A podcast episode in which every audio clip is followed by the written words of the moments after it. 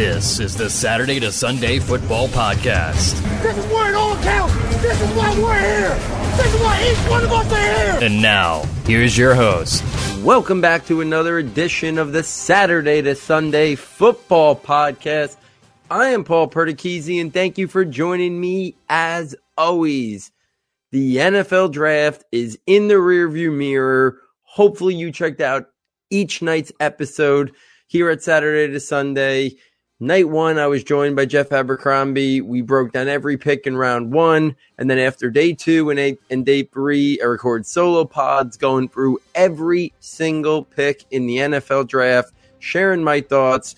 So you guys know exactly what I thought about every single pick. So if you weren't following me on Twitter or so much great information was out there on Twitter, watching the TV coverage, you may have missed my thoughts on Twitter. I put it all out into podcast form as well, sharing my thoughts on just about every pick. But those were long days, long nights. I'm refreshed. I've given it some time. My initial dynasty rookie rankings, I put it out on Twitter yesterday. I already slightly have made a tweak here or there. I will continue to adjust, right? Once we kind of learn a little bit more how these guys are going to fit in to the fabric of their offenses and scheme fits and maybe immediate opportunity, it really will impact these rankings a little bit throughout the next couple months before we even get to training camp and preseason. One thing I will say, and I'm actually surprised that this is where we're at. I actually think it ends up being this is a very weak, weak rookie draft. And I didn't expect that to happen. And I think part of it is just some landing spots. Part of it is guys falling further than maybe we expected. Part of it is the running backs. We thought maybe some other running backs were going to get pushed up to say round four. And we thought another one was maybe going to go in round three. So we thought, like, okay, if we have a bunch of these round three, round four running backs, those guys usually get an opportunity we didn't get much of that, right? We got a couple. I think there were, I think more people thought maybe guys like Khalil Herbert and Larry Rountree and stuff like that. I think there, I think there was a lot of thought that there was going to be more guys in decent situations. And I just don't think that we really got that.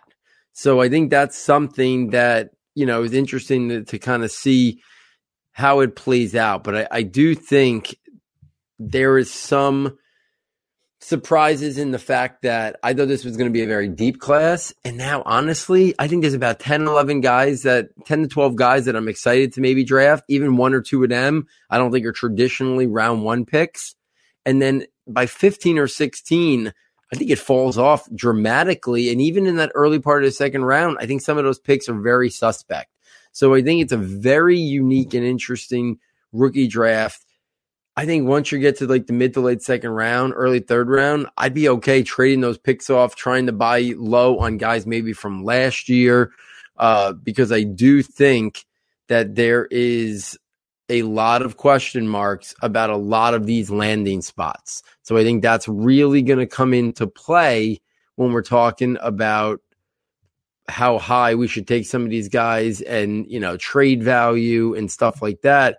I really do think that a lot of the this draft, especially the wide receivers and the running backs.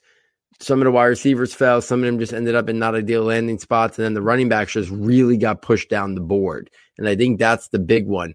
The fact that the running backs got pushed down the board so much, I really do think impacted, you know, what we thought about this uh, rookie class as a whole. So let's get started. I'm going to go position by position, sharing my initial thoughts. And then I'll give you a little bit of an overall big board, but the overall big board really is so much impacted by whether or not it's one quarterback, super flex, tight end premium. So my big board on in the premium notebooks is one quarterback based, you know, and I'll kind of share my thoughts on if it was super flex, what what would happen. Not a lot of changes, you know, and if it was tight end premium, absolutely no change, and you'll find out why in a little bit. So at the quarterbacks, I have them ranked right now. Number one, Trevor Lawrence. Number two, Trey Lance. Number three, Justin Fields. Number four, Zach Wilson. Number five, Mac Jones. Number six, Kellen Mond. number seven, Kyle Trask, number eight, Davis Mills, number nine, Ian Book, and number 10, Sam Ehlinger. These rankings do not have any UDFAs. Right now, I do not put UDFAs in my rookie ranks. I think it's very foolish to start having any UDFAs ahead of anybody that was drafted. And the reason for that is, is some of these UDFAs, they're not even guaranteed contracts yet. We haven't even had rookie mini camps. With everything that's going on with COVID and and it, players not even practicing right now, and you know a lot of them staying away from the voluntary mini camps and stuff like that. It's going to be a real long shot for UDFA's to make rosters and then be fantasy viable. So if there's a few that I'm high on, at some point I'll intertwine them in the rankings. But right now, you're not going to see like I love Jamie Newman pre-draft, and I think he ended up in an intriguing landing spot with Philadelphia. But right now, he's not in my ranks. You know, if he was, he'd be towards the back end anyway, or kind of like where Sam Ehlinger and Ian Book are. But I mean, Ian Book, you could at least make the narrative and make the case that, hey, you never know. Maybe, you know, Sean Payton falls in love with him, you know, and what the Saints have there fall apart and Book actually gets a chance. I don't think that's going to happen, but they at least invested a draft pick in him, a pretty relative high draft pick in a fourth rounder for Ian Book. So I think you got to be very careful about ranking UDFA guys higher than people that were drafted. And sure, you want to tell me you like a UDFA more than a round seven guy or late round six? Sure. But you shouldn't be putting any UDFA prospect ahead of anybody that has round four or round five draft capital. And I don't even know if you be, should be putting him over a guy that has round six draft capital. So I think the top three you really can make a strong argument for Trevor Lawrence, Trey Lance, and Justin Fields and have them in any order you prefer. I think Trevor Lawrence's athleticism and rushing ability is underappreciated. I think he's going to do plenty of that in year one, especially in the Urban Meyer scheme. Since he's the most talented, and I do think he's going to run, maybe he's not going to run as much as Trey Lance or Justin Fields, but if those guys, you know, you think could run for 600 to 800 or 850 yards, I think Trevor Lawrence could easily run for 450. So if he can run for 400 to 500 yards, and I think he could score six touchdowns rushing or five touchdowns, he's going to add a lot with his legs as well. So maybe he doesn't have a Lamar Jackson running season in in in the cards, but I think he can run for four to six touchdowns. I think you run for 400 to 500 rushing yards. So I think there is room for him to add a lot with that. So I have him one right now. If you, if someone wants to make a strong argument for Justin Fields or Trey Lance, I can easily get behind it. I have them back to back to back in my overall big board. I probably won't change that. And I'll talk about where they would be uh, in the overall big board towards the end. To me, dare to clear top three. Then there's a big teardrop to Zach Wilson, who I like, but I don't think he's going to add a lot at the NFL level in terms of rushing capability. Like I don't, I just I don't even see a 300 yard rushing season from him. Like I see a guy who's going to use his athleticism and mobility to move around the pocket to buy time, and maybe he picks and chooses his spots to run.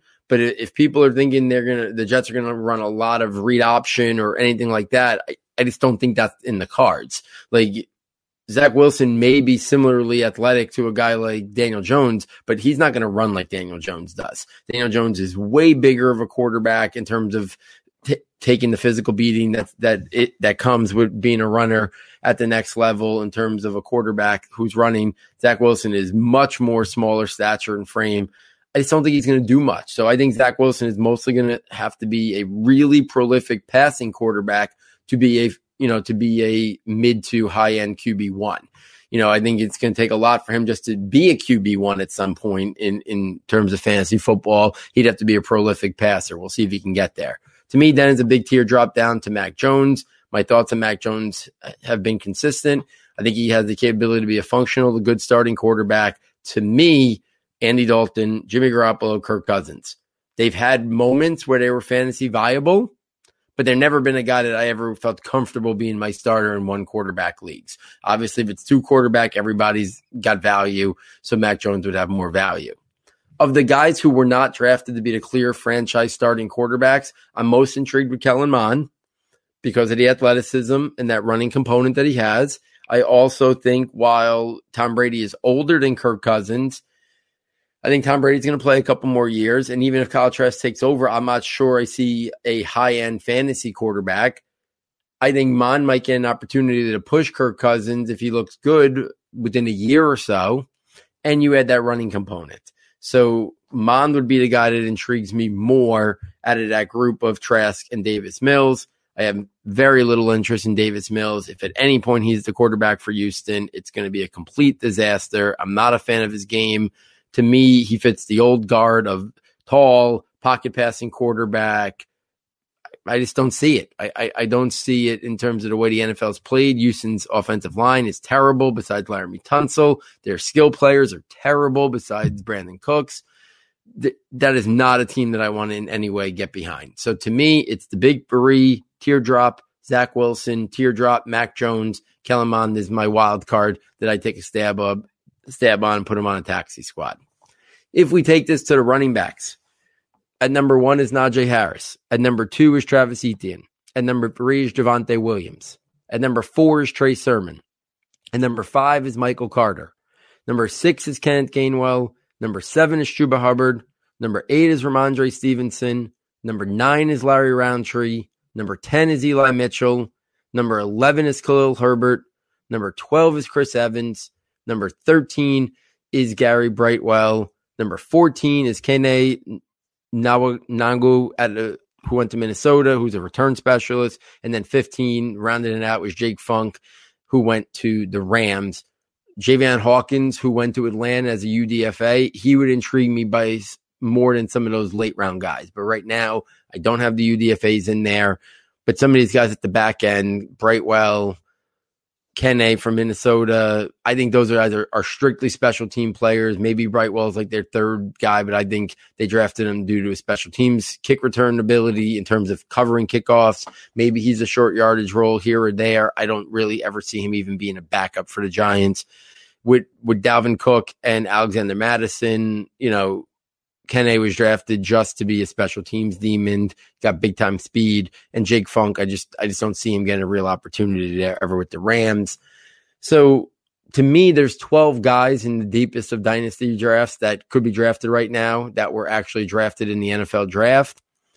To me, Harris and Etienne are, are at the top. They're in their own small tier. If someone wanted to have Etienne ahead of Najee Harris, I don't hate it. I personally wouldn't do it. I think Najee Harris is going to get an opportunity to be carry a bigger workload. You know, I know I am not a James Robinson truther. I've been telling you to sell, sell, sell, but he's still there, right? And Urban Meyer talked about Travis Etienne playing like a slash role. So I, I don't think we're going to see a lot of 18 carry games by Travis Etienne. I think we could see 20 to 24 carry games from Najee Harris. So Right now, I would prefer Najee Harris, but if you tell me Pittsburgh's on an offense declining and Jacksonville is one on the upswing, therefore you want to have Travis Etienne ahead of Najee Harris, totally get it. To me, they're a coin flip right now in terms of their landing spots. Etienne ended up in the better landing spot, whether we want to believe it or not. Maybe not short term because Pittsburgh still has its reputation of being a good football team, but I think a year or two from now, Jacksonville could have a very explosive offense, and Pittsburgh could be a really bad football team. So if you want to have them flip flop, they get it. To me, Javonte Williams is in his own tier then because Javonte Williams goes to Denver. They they traded up, invested a high second round pick in him. He's going to get this year. He'll probably share the workload with Melvin Gordon, but I think as the year goes on, he will slowly start taking over a heavier workload. And then once Melvin Gordon leaves after the year, it's going to be his backfield. I think he's going to be a guy that probably carries 60 to 65% of the workload. So he is his own tier. Then for me, I have Trey Sermon and Michael Carter.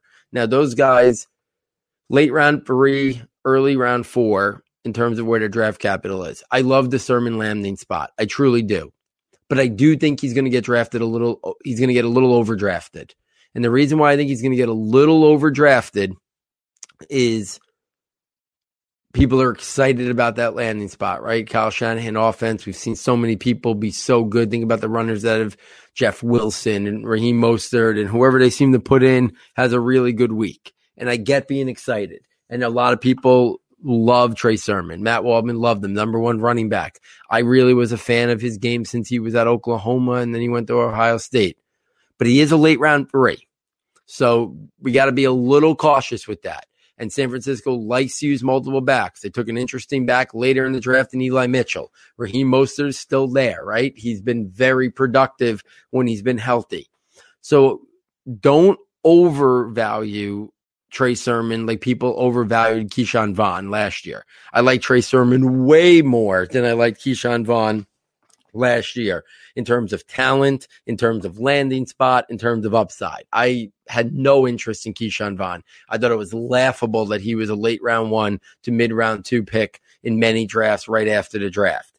Trey Sermon, I think, belongs in that early t- second round mix. To me, that's where he should be going. But don't overvalue it. Don't draft Trey Sermon over guys like who who I thought were taken in round one in terms of the receivers. And I think Trey Sermon's going to go ahead of guys like Kadarius Toney and Elijah Moore and Rashod Bateman. And I think it would be a mistake.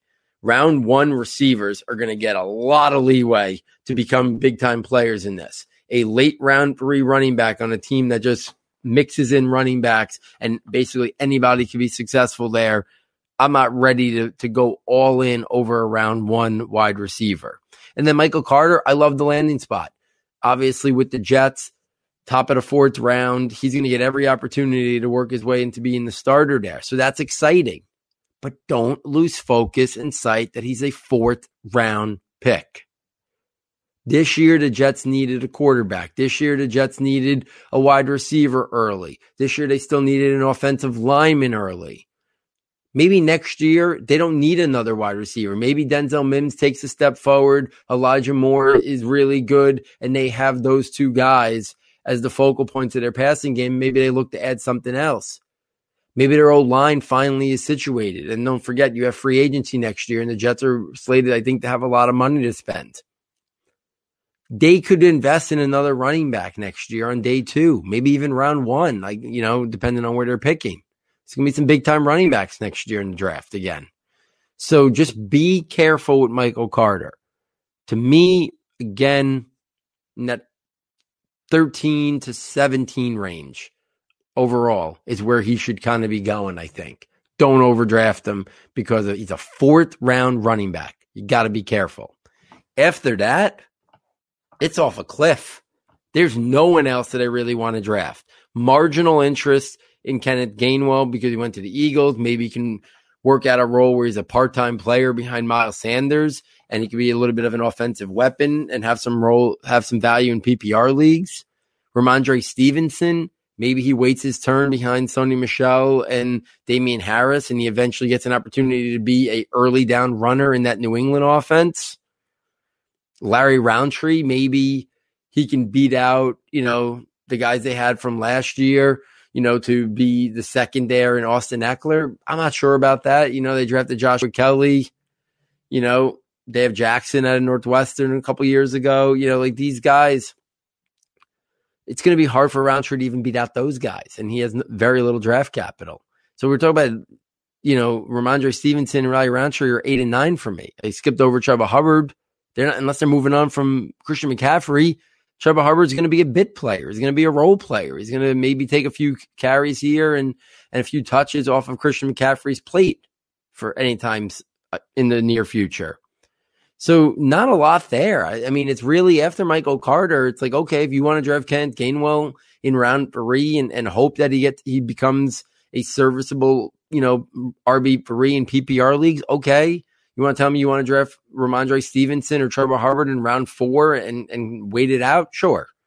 You want to take a chance on Larry Rountree or Eli Mitchell or Khalil Herbert in like late in your draft and stash them? Okay. But it's really five guys. And only the top three, I think you're guaranteed to have a long term, kind of a long term outlook that these guys are going to get an opportunity to become the guy. I think Trey Sermon will. I think Michael Carter has a chance. But just like people overvalue Devin Singletary a couple years, I said they're going to draft someone else. They did, Zach Moss, and they had the factor of the running quarterback to take away touches. And every time you see a veteran running back on the market, the Bills are always involved. And then don't overvalue Trey Sermon like people did with Ke'Shawn Vaughn as a third round pick that can be upgraded later on. Got to be careful with that. Okay, so that's kind of how the running backs that situate. If we go to the wide receivers, I have Ja'Marr Chase one, I have Jalen Waddle two, I have Devonta Smith three. I flip flop the next two based from what I put out on Twitter yesterday.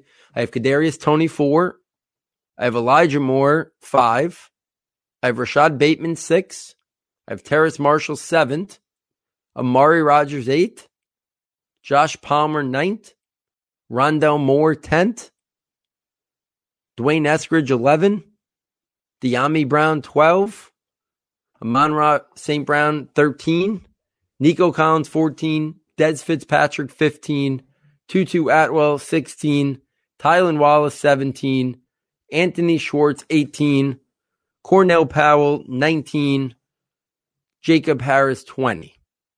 I'm going to stop there. After those guys, I have the Jaelon Dardens of the world, the Ihmir Smith-Marsettes, the Frank Darby, Simi Fehoko, Marquez Stevenson, Shi Smith, Seth Williams, Dazz Newsome, Racey McMath, Tre Nixon, Kawaan Baker, Jalen Camp, Mike Strachan, Dax Milne. That rounds out 21 to 34. But let's be honest, not that many are going in your rookie draft. Unless you have a super deep draft and then those guys are all just stashes. But let's talk about the top hands down, if you're in a rookie draft and someone doesn't value Ja'Marr Chase as the clear top wide receiver, they're doing it wrong. And it's not because I don't love Jalen Waddle and Devonta Smith. I do. But Ja'Marr Chase just got paired with a young quarterback that's probably going to be a stud in Joe Burrow. He's got instant chemistry with him. He's got other playmakers that are going to make it that teams just can't focus on Ja'Marr Chase. Tee Higgins is going to be a really good wide receiver. Tyler Boyd is a very good to great slot wide receiver. Joe Mixon is a weapon out of backfield. So don't overthink Ja'Marr Chase. Of the top three guys, he's in the best situation. He's playing with the most talented quarterback. He's playing in the best offense in terms of group of skill players. And he probably has the most talent of any of the three. If you talk about the ability to win in a variety of ways, the size, the frame, no durability, no injury questions. He's the safest of the three for sure, with the highest ceiling and the best landing spot. Don't overthink it. I have Waddle ahead of Devonta Smith. No real reason there, except upside. I've said all along that I think Jalen Waddle could be, could have a ceiling of what Tyreek Hill is right now. That's special big playability. Tua is a better pure passer than Jalen Hurts. I don't know if either of them are long term the guys in Miami or Philadelphia. We'll find out this year, I think. So I'll put Waddle ahead of Smith. If somebody wants to have Devonta Smith ahead of Waddle, I'm okay with that. They're back to back in my overall big board. Similar to how I said I have Najee Harris and Etienne back to back, I don't foresee myself breaking up the Waddle Smith pairing because I think they're that close. I think they're in similar situations. Question marks about the quarterback developing. Teams that are trying to, you know, get better collectively. I think they're very similar. The Kadarius Toney, Elijah Moore. And I'll put Rashod Bateman in the mix because I think you're going to see Rashod Bateman probably for some people being the fourth wide receiver. I think that's going to be a mistake. I think people are letting their pre-draft bias and their pre-draft thoughts cloud their judgment a little bit here. Bateman's more talented than any of the receivers that have landed in Baltimore. He's more talented as a complete player than Marquise Brown. He's more talented than Miles Boykin. He's more talented than Devin Duvernay. So he's more talented than all those guys. But you got to understand the offense. I'm not sure that any wide receiver is truly going to be a consistent fantasy force in Baltimore. I think Mark Andrews is always going to be the most consistent player, and that's not even that consistent. But right now, you have Mark Andrews, you have Marquise Brown. They can't even be consistent. So, where to believe another guy is going to come in and take over the lead role and be consistent, I'm not sure I see it. So I don't blame Baltimore. They need playmakers. Rashod Bateman could easily become their number one. But even if he's their number one, what's the ceiling in fantasy? Lamar Jackson has a lot of room for growth and development. And maybe as he gets older, he has to become more of a passer. I'm not sure. So that's why Bateman is six for me. Kadarius Toney and Elijah Moore at four five. I think they're tough. I flip flopped. I went back and watched both of them over the last 24 hours. And I got to be honest with you. The lack of appreciation that is out there for Kadarius Toney is baffling. And I think it's twofold. One is the analytics people hate him because breakout age, market share, all that stuff that I always say I find very interesting, but completely irrelevant when it comes to transitioning to the NFL game. I don't think the NFL cares about it. And I don't care about it. There's so many factors. There's so many layers. You want to tell me you have two guys dead even? And then you want to pick the one that had better college stats or who had a better year, who had a, who had a better season at an earlier age? Sure. You want to, you want to tell me those should be used as tiebreakers? I'm all for it. But the context needs to be talked about more. And when you just look at numbers, the context isn't. This was a quarterback. This was a wildcat dual threat quarterback coming out of high school. This was a guy that for his first three years in Florida, he battled some injuries and he wasn't a full time wide receiver. So, how are we going to anticipate him breaking out or having a big market share when they didn't let him be that? And the counterpoint might be, well, if he was so good, why didn't he? He never played the position ever. So let's not act like, oh, if he was so much better, he would have immediately. The guy never ran routes his whole high school life. So unless like he was playing pee wee football once upon a time and he was a receiver, he he knew nothing about route running. He knew nothing about playing the receiving position until he got to Gainesville. So I don't want to hear that, oh, he should have broke out earlier or his market share was low or he should have beaten out the guys that were there already. They used him strictly as a gadget player his first couple years because he was crafting his skill and learning how to be a receiver. And that's why he's the he's the most raw of the group. Because he's not finished in terms of his development. He's got a lot of development my co-host Matt Caraccio put out a great video on YouTube. I go, I recommend going to check it out. Unraveling Kadarius Toney's skill, talking about some of the things that he has to work on. That sometimes in his routes, when he hits contact, it throws him off his route. He also showed a great point about sometimes the transition for him on certain routes from catching the ball to turn it into a runner, he loses his balance. Those are things he's still developing at. But we got to understand how new he is to the position, how unrefined he is. But he's got rare burst, rare stop start acceleration, rare change of direction ability He's got very good to great long speed. Maybe it's not elite, but it's 439. It's somewhere in that 435 to 442 range. It's not Jalen Waddle, but it's faster than most of the other receivers in this class. His play speed is even faster than that. His contact balance is special for a guy his size when he has the ball in his hands. That's where he's at his most comfortable. I think people are overvaluing that. So one, it's the analytics people because of market share and breakout age and stuff like that, without putting in the context of what he was coming out of high school. Second, it's the Giants. People don't like the Giants. There's a lot of bias against the New York football Giants. I consider myself very realistic when it comes to the Giants. I'll call them out.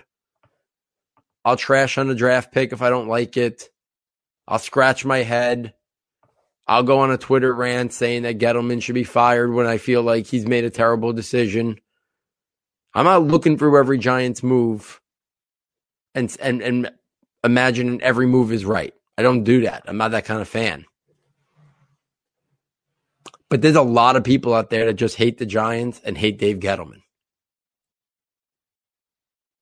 When there are people out there saying that this pick was a reach, it's not a reach. When almost every single body who does draft predictions and and and so-called draft experts who do have inside sources had him in the top 5, top 6 wide receivers.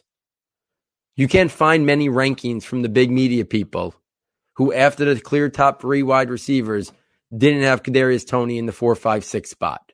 Whether it's Daniel Jeremiah, whether it's Bucky Brooks, whether it's Dane Brugler, whether it's Lance Zierlein or whoever. They all had him in that mix. And they all, and for most of the mock draft season, everybody had him going mocked in the first round. By the end, by the last mocks, there, yeah, there were some people like Daniel Jeremiah who didn't have him in his last mock in round one. But in his first two mocks, he did.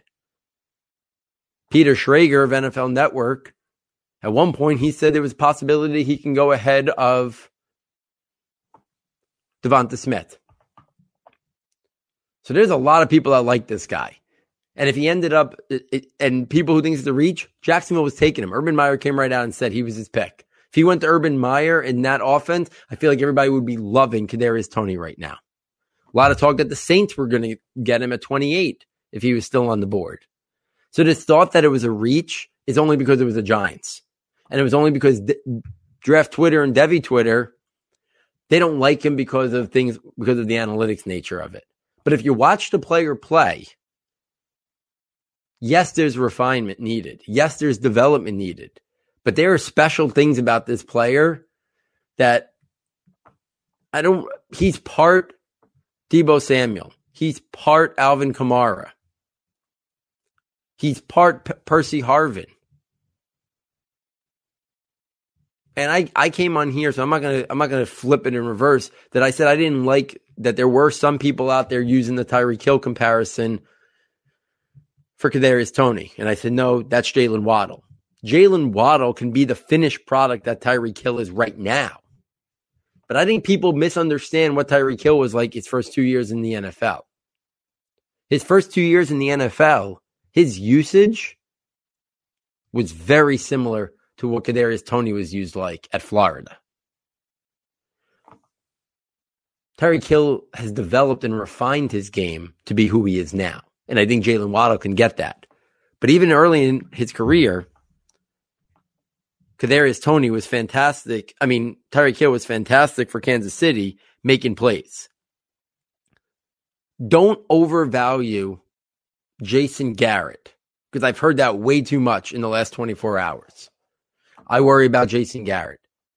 Stop worrying about Jason Garrett. It's Joe Judge's team. If Jason Garrett doesn't get the job done in the first six to eight games of this year, mark my words, he's going to be fired. They brought the passing game coordinator from LSU in. They have other people on staff. Joe Judge is not going to let Jason Garrett ruin his team. My guess is, it's already been conversations that they need to open it up utilize their offensive players like like on defense. The defensive coordinator is using their pieces to maximize their strengths. I think the Giants are going to have a plan for Kadarius Toney. I think that plan is going to be he's going to see eight to eleven touches a game in a variety of ways. I don't know how fast that happens, but I think he's got big play capabilities. He's got all the traits that become a great route runner. His footwork, his movement skills are special. He's got to finish developing route concepts, reading coverages.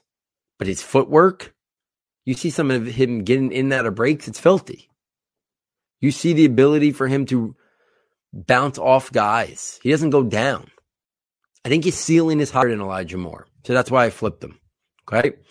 Rashod Bateman already talked about. Next group, Terrace Marshall, Amari Rodgers, Josh, Pal- uh, Josh Palmer. Love the, Pom- the Palmer landing spot. He was a third round pick, though, so he's a little bit further down.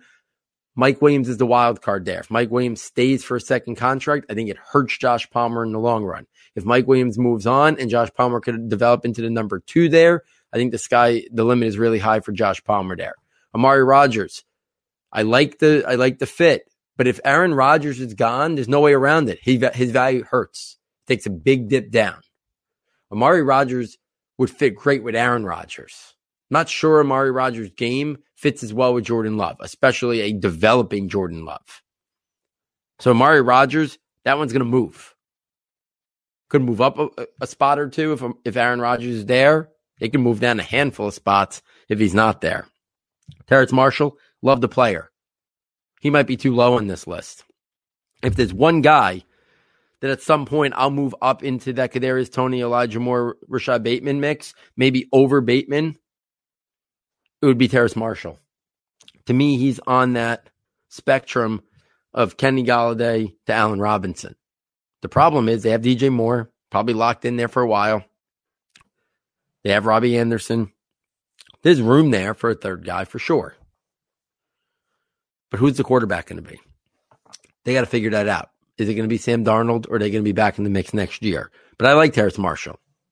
I think six or seven. I'm I'm I'm torn on four five between Kadarius Toney and Elijah Moore. I'm a little torn on six seven between Bateman and Terrace Marshall. I really do think you can flip flop those guys, and I'd be okay with it. After that, Rondale Moore, love the player. But they have DeAndre Hopkins. They have Christian Kirk. I'm not sure Cliff Kingsbury's there for the long haul. New coach comes in. Are they going to go four wide all the time? I don't know if Rondale Moore could ever be a guy in two wide who plays much. I think he's more ideally the slot guy in a three wide and a creative offensive mind. But he's got a lot of talent. He probably moves up a little bit if Amari Rodgers moves down. And you can make the case that I think he can maybe even be higher than Josh Palmer. And I might change that. I might change that even now, to be honest with you, as I'm talking on air here. So, uh, you know, you can make the case that I probably have Rondale Moore at nine. And if, and if Aaron Rodgers is gone, I think he leapfrog Amari Rodgers. So maybe even up to eight might be the place where Rondale Moore should be right now.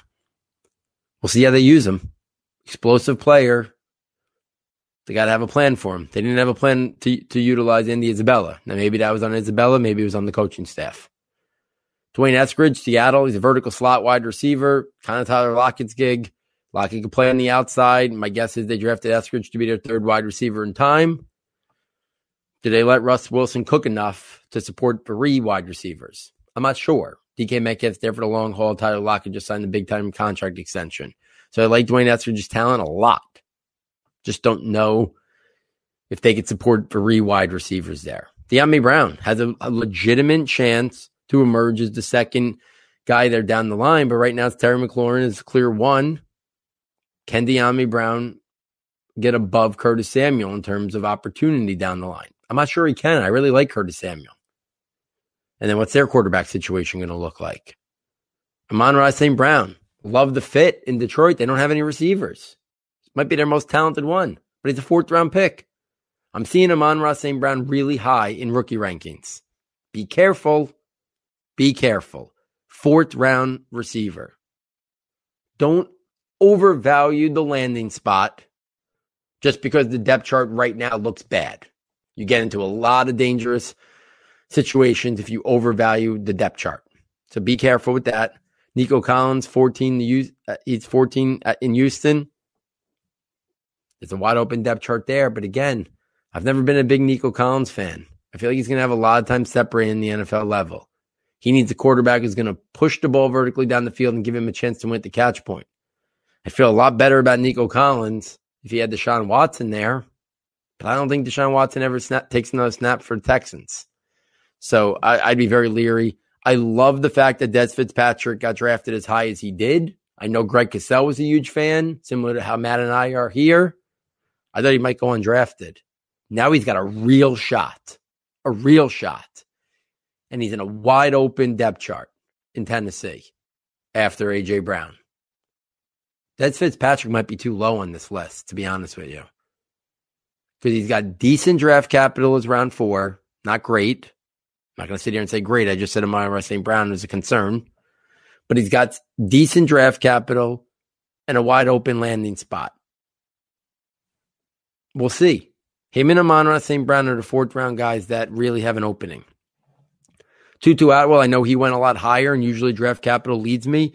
I just don't see it though. I, I mean, I, I understand the tactical value he's going to bring, but I just struggle.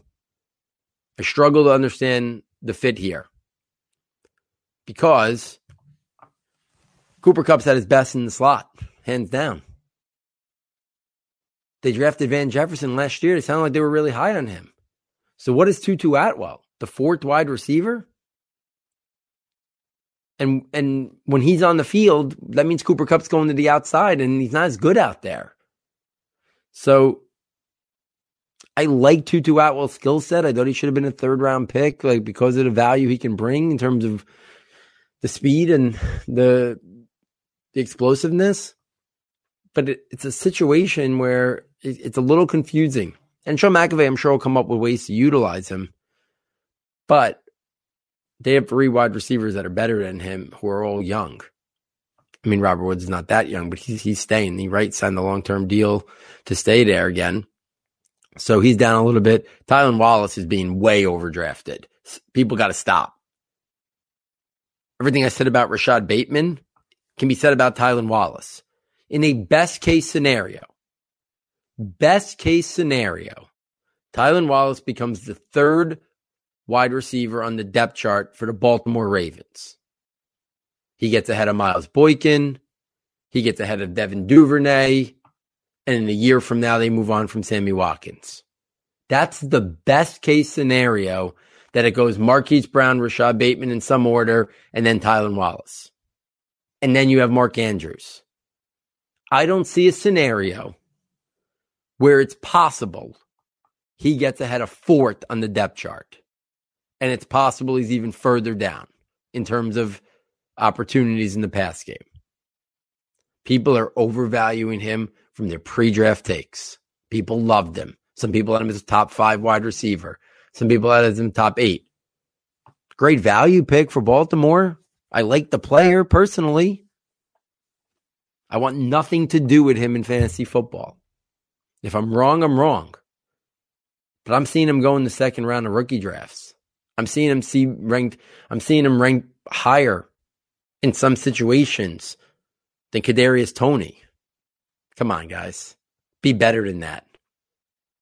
Higher than Kadarius Toney, who went 20th in the draft, who's got elite athleticism. Don't be stubborn to your pre-draft takes. Don't be stubborn to your pre-draft bias for years of, of Devy. Don't be biased to analytics of college production. The, let the NFL, what they tell you with their draft picks, guide you a, a little bit, especially when you're talking about a guy who went 20th and a guy who went in the fourth round. Come on, guys. The odds of Tylan Wallace ever being fantasy viable as the fourth option in Baltimore are close to zero. Close to zero. And you can't sit here and say, oh, he's going to. Okay, I mean, if he somehow beats out and he's better than Rashod Bateman and Marquise Brown, okay.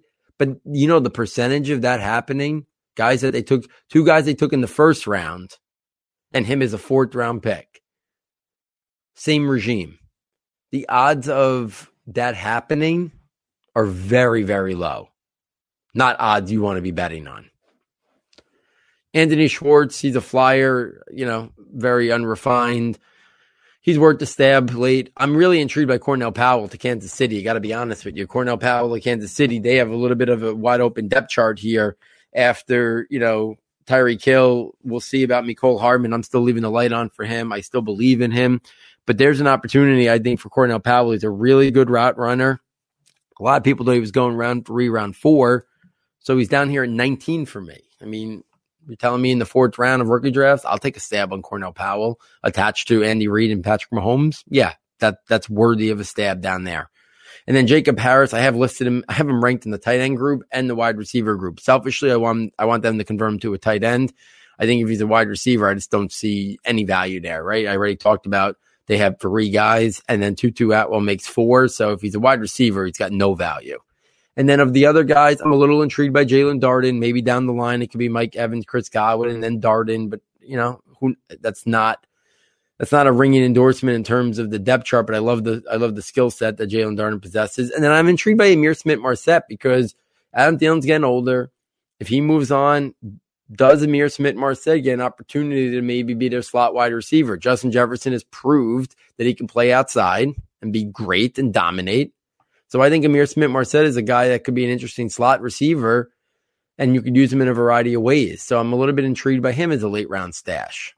And then after that, I mean, Frank Darby in Atlanta, you know, Fehoko in Dallas, Marquez Stevenson in Buffalo, they're just flyers, late guys you draft, put them on your roster, and that's it.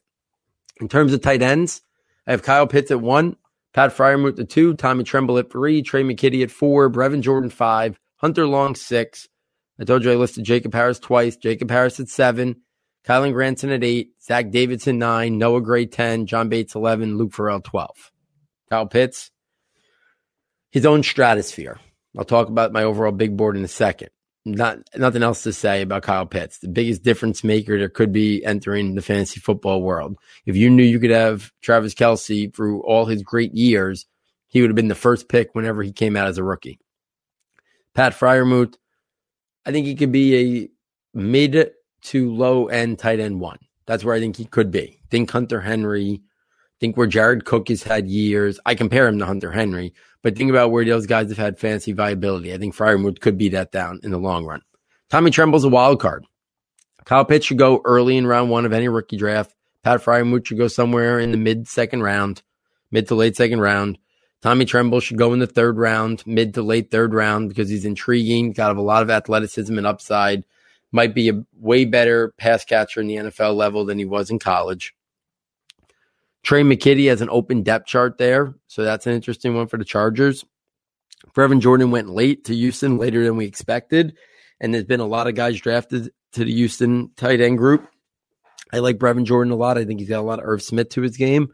So I probably have him a little bit higher than you might see him other places. I still believe in him as a talent, but I'm not naive enough to to put him up any higher. Before the draft, he was number three for me. Tremble and McKitty have to be higher than him. Hunter Long, I don't think has to be because Hunter Long's, well, he's going to play a lot. Mike Gesicki's there. I don't think they're going to feed Mike Gesicki and Hunter Long. So I just don't see much fancy viability right now. If they move on from Mike Gesicki in the long run, sure, maybe then Hunter Long can be a little bit more viable. I'll take a chance on Brevin Jordan right now if I'm stashing him as a more natural pass catcher and hope that he can find his way to the top of the depth chart, the tight end group there. You know, over Jordan Akins, over Kahale Warring, and other guys that they have on that team. After that, it stashes Jacob Harris if he ever gets tight end designation. Kylen Granson can be a nice move tight end weapon for the Colts. Zach Davidson could be the backup tight end in Minnesota. Noah Gray, backup tight end in Kansas City. No real value overall big board. Let me just take you through my top 15. One quarterback. Right now, I have Ja'Marr Chase. One. I mean, sorry, I have Kyle Pitts one, Ja'Marr Chase two. You want to have Ja'Marr Chase one and Kyle Pitts two? I, I'm fine with it. They are really interchangeable. But to me, those are the clear top two guys in one quarterback leagues.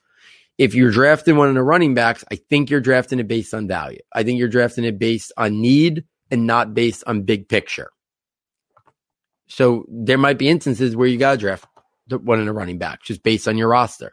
I'm in a situation that my team really needs the running back, and I have the second pick in the draft from another trade.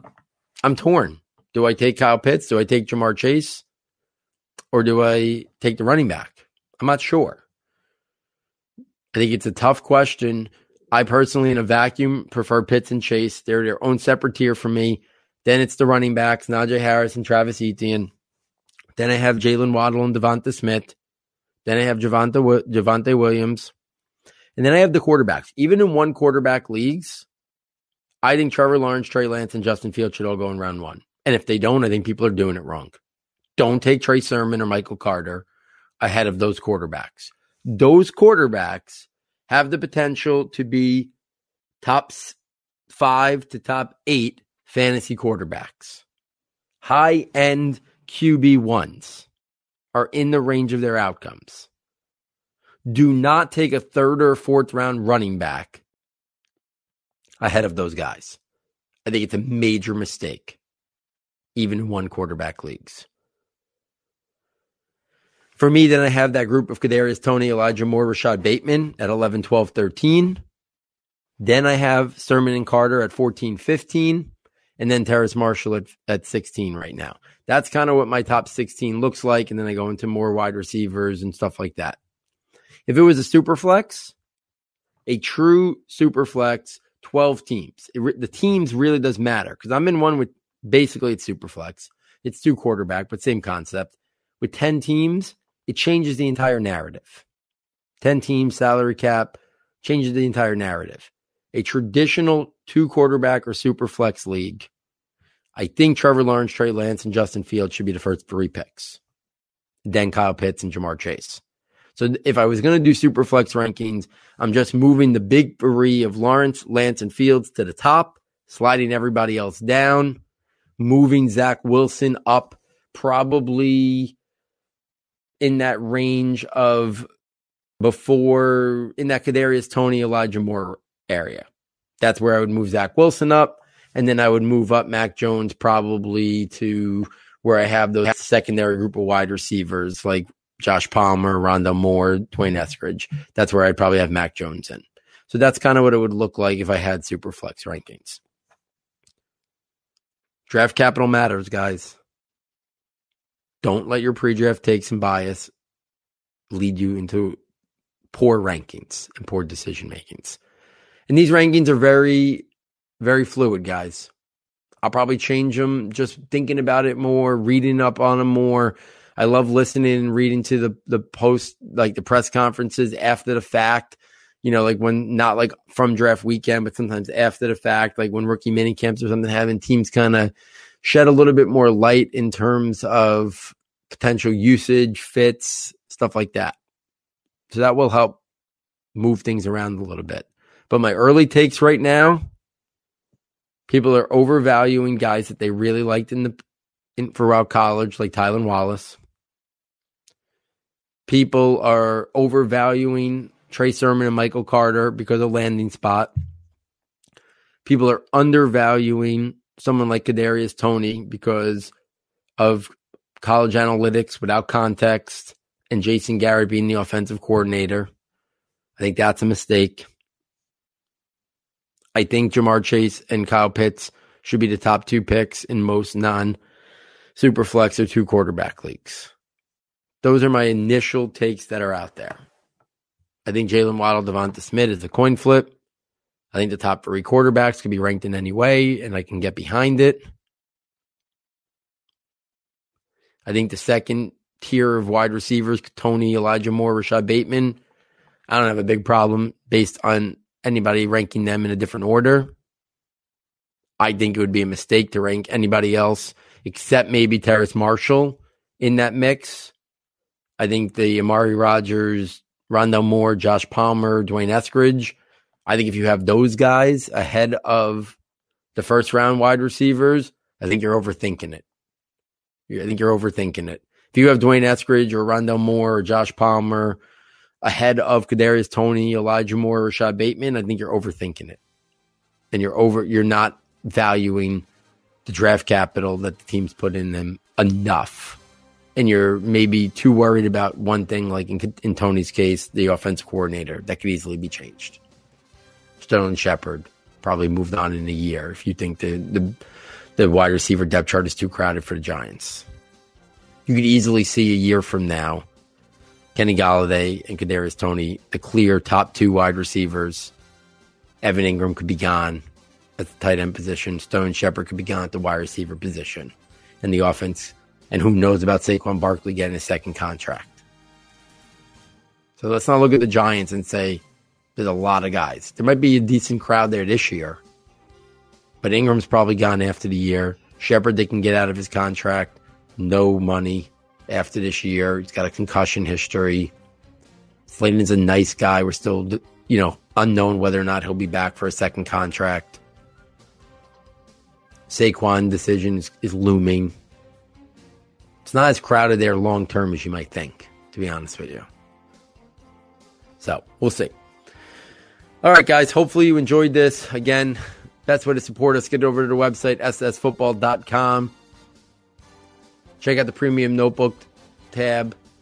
Not too late, guys. Still got a lot of value if you buy those notebooks.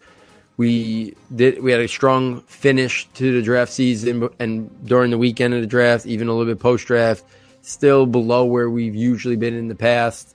Uh, if you could help us out, if you're a longtime listener, never checked out the notebooks, please consider purchasing it. If you purchased it in the past and haven't done so this year, if you can, that'd be great. It really does help us continue to do what we're doing each and every single week. So, on behalf of Matt, on behalf of our sound tech engineer David Nakano, and myself, thank you for joining us. And I look forward next time taking you from Saturday to Sunday.